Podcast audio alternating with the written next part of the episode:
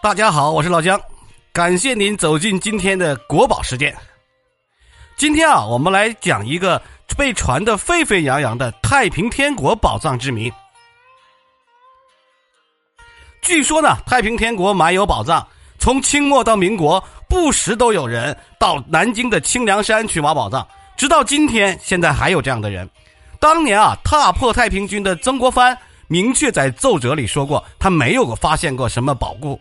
没有发现什么宝物的哈，但是清廷到民间都不相信。围城三年，一朝破城，杀红眼了的湘军进入了当年的天津，就是南京哈，四处寻找一个叫圣库的。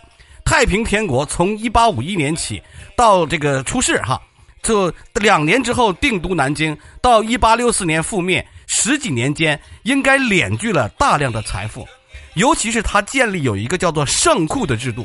人无私产嘛，统一开销嘛，更是让这个圣库的规模不容小觑。根据清廷的线报，巅峰时期这个圣库有高达一千八百多万两白银。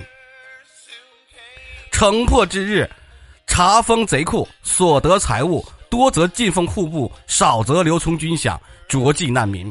这是曾国藩对于攻城的九弟曾国荃所下的指示，意思是找到宝库。多的就进国库，少的呢就留作军饷或者救济难民。进城之后呢，大肆劫掠，士兵们确实发了一笔横财，但是呢，掘地三尺也没有找到太平天国的圣库。奏折上是这样写的哈：克复老巢而全无财货，实出微臣艺伎之外，亦为从来罕闻之事。所以呢，曾国藩在奏折里明确写道：全无财货。同时呢，也表示出乎他的意料，也是一件很少听闻的事情。我们按照常识去判断，历史上改朝换代或者剿灭一方势力之后，定然会搜出大量的财富。末代皇帝溥仪离开紫禁城，也是带走了大量的财物，企图东山再起呀。而在我们今天看来的古董，当时却在宫里是横七竖八的堆放在空房子里，这个不计其数。解放之后，哈，专家们小心翼翼的清理，连醇亲王府都被盗了，也是用大卡车来财物。日本人进入到张觉良的大帅府，抢到的金银也是以亿计的。太平天国起义，一个轰轰烈烈存在了十几年的政权，覆灭之时，要说没有大量的财物，确实没有人信。慈禧呢，肯定是不会相信曾家兄弟的话。不仅是清廷，连民间也认为是曾家兄弟私吞了宝库。起义的当时，哈，太平天国起事儿的时候，洪秀全就实行了个人没有私产，财务统一收支，所以说呢，一个庞大的圣库也就建立起来了。进士叫做张继庚，曾经秘密的潜入太平军，根据他的说法，圣库在水西门灯笼巷有高达一千八百多万两白银。但是到了一八五四年，张继庚暴露，被了太平军杀害了。此后呢，清廷就再也没有圣库的准确消息。忠王李秀成的供词说：“国库无存银米，家内无存金银。”太平天国的内务孟王董金泉也没有供出这个圣库的金银。除了曾家兄弟，没人相信。当时的《上海新报》就曾经说过，曾国藩的夫人从南京回湖南老家，动用了两百多艘船来运财物，这就让人更怀疑是不是曾家私吞了太平天国的财物。曾国荃呢？在这个湖南建有过一个十三万平方米、长六百米、宽二百三十米的一个大宅邸，就更让人生疑了。清朝国库啊，分为内务府库和户部库。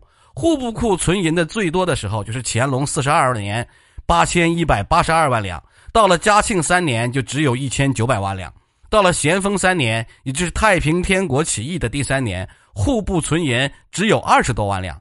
湘军在战争中获得的大量财物，如果据为己有，朝廷也是不会容忍的。太平天国被剿灭六年之后，曾国荃给大大哥曾国藩的写信里头，就表达了自己手头紧张。光绪元年（一八七五年）给侄子曾纪泽、曾纪红的信里就说：“说八年闲居，负欠如海。”从这些后世公开来的信件来说，曾国荃并没有外界盛传的那么富有。也就是那一年，他就又出来做官。武帝所获无几，而老饕之名遍天下，义太冤矣。曾国藩在这个信里也是说过这句话的。就是义太渊矣，就是他也替弟弟包胥，就没拿什么钱，但是贪吃的名声啊却传遍了天下。曾家呀，在剿灭太平军的过程中，应该没有赚得多少钱。根据张继庚的信件，太平军刚刚占领南京的时候，库银高达一千八百万两，但是仅仅几个月就下降到了八百万两。九个月后，信中写道不足百万两。他给江南大营统帅向荣不断去信，所以说催促他尽快进攻天津，再不来打，这库银就没了，用没了。一八五四年，张继庚卧底身份败露，被东王杨秀清公开处决。又是那一年，一八五六年，太平军攻破江南大营，不久就起了内讧，史称天津事变。太平天国由盛转衰，圣库的那个银两啊，消耗非常惊人。张继庚在信里做过一些解释。说伪东府有一万余两，伪天府有七千余两，伪北府有一千余两，就是这只是按千算的哈，跟不是按万算的。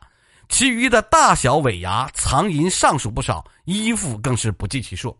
按照冯秀全的，按照洪秀全那个规定哈，你不能私藏银两。可见呢，圣库一开始执行就走了样。太平军内部的将领和官员纷纷就瓜分圣库的财产。到了太平天国后期，圣库连形式都不存在了，成了英王陈玉成的官邸。曾国藩打下天津之后，也曾经住到灯笼巷原陈玉成的王府。这个圣库遗址在上世纪七十年代被发现过，部分物品呢还给搬出了展览。圣库可以说是公产，但最后呢也不存在了。但是并没有妨碍这些人敛财呀。根据李秀成的供述，后期啊洪氏家族就聚敛了大量的财富，除了收刮百姓的，各地的将领也争相恐后的进献奇珍异宝。比如说洪秀全的第四个儿子出生之后，各地纷纷把准备的奇珍异宝送到天津，以备庆祝这个四殿下满月。相比各王哈，洪秀全的私产应该是最多的。洪秀全以及各王都藏有不少财富，这一点毋庸置疑。天津被攻下前一个月，洪秀全病逝了，右王洪福天，叫洪福天贵哈，就是匆匆继位了，天津就失守了。由李秀成护送他逃到了赌王黄文金那里镇守的这个湖州，不久啊就被清军俘获了，凌迟处死了。也因此啊，传出说洪福天贵把宝藏带到了湖州这一个说法。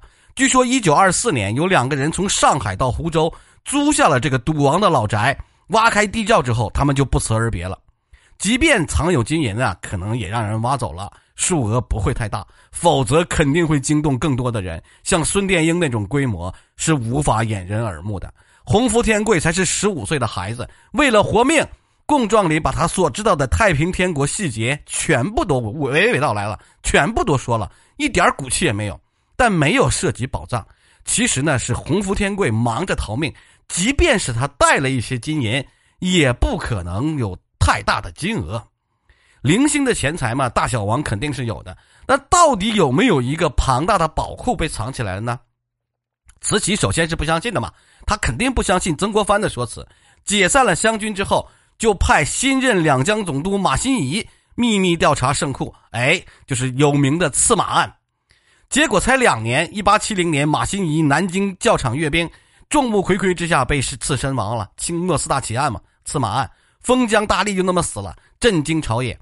慈禧呢，又让两江那个又让曾国藩又回去当两江总督，安抚马相宜被马相宜打压的那个湘军旧部，刺马案也就不了了之了。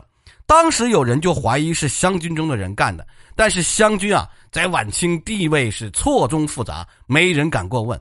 马新贻死了之后，太平天国这个圣库的事儿就再也无人提起了。两年以后，曾国藩也去世了。一八九零年，曾国荃也去世了，但是圣库的传说直到今天还是没有终结。说的有鼻子有眼的，很多人都相信它是存在的。南京到底哪里能藏大批宝藏呢？不少人就赶到了青陵山去寻宝。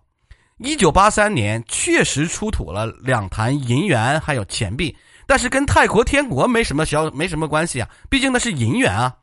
随着城市的拆迁，还有大范围的考古。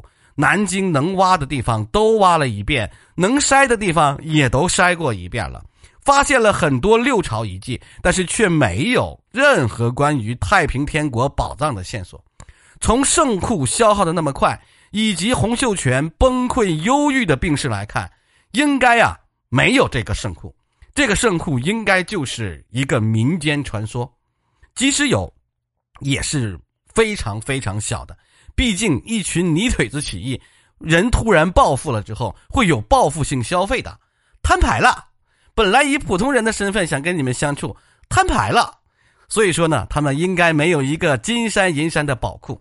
如果有，洪秀全完全可以出逃，以图他日之用。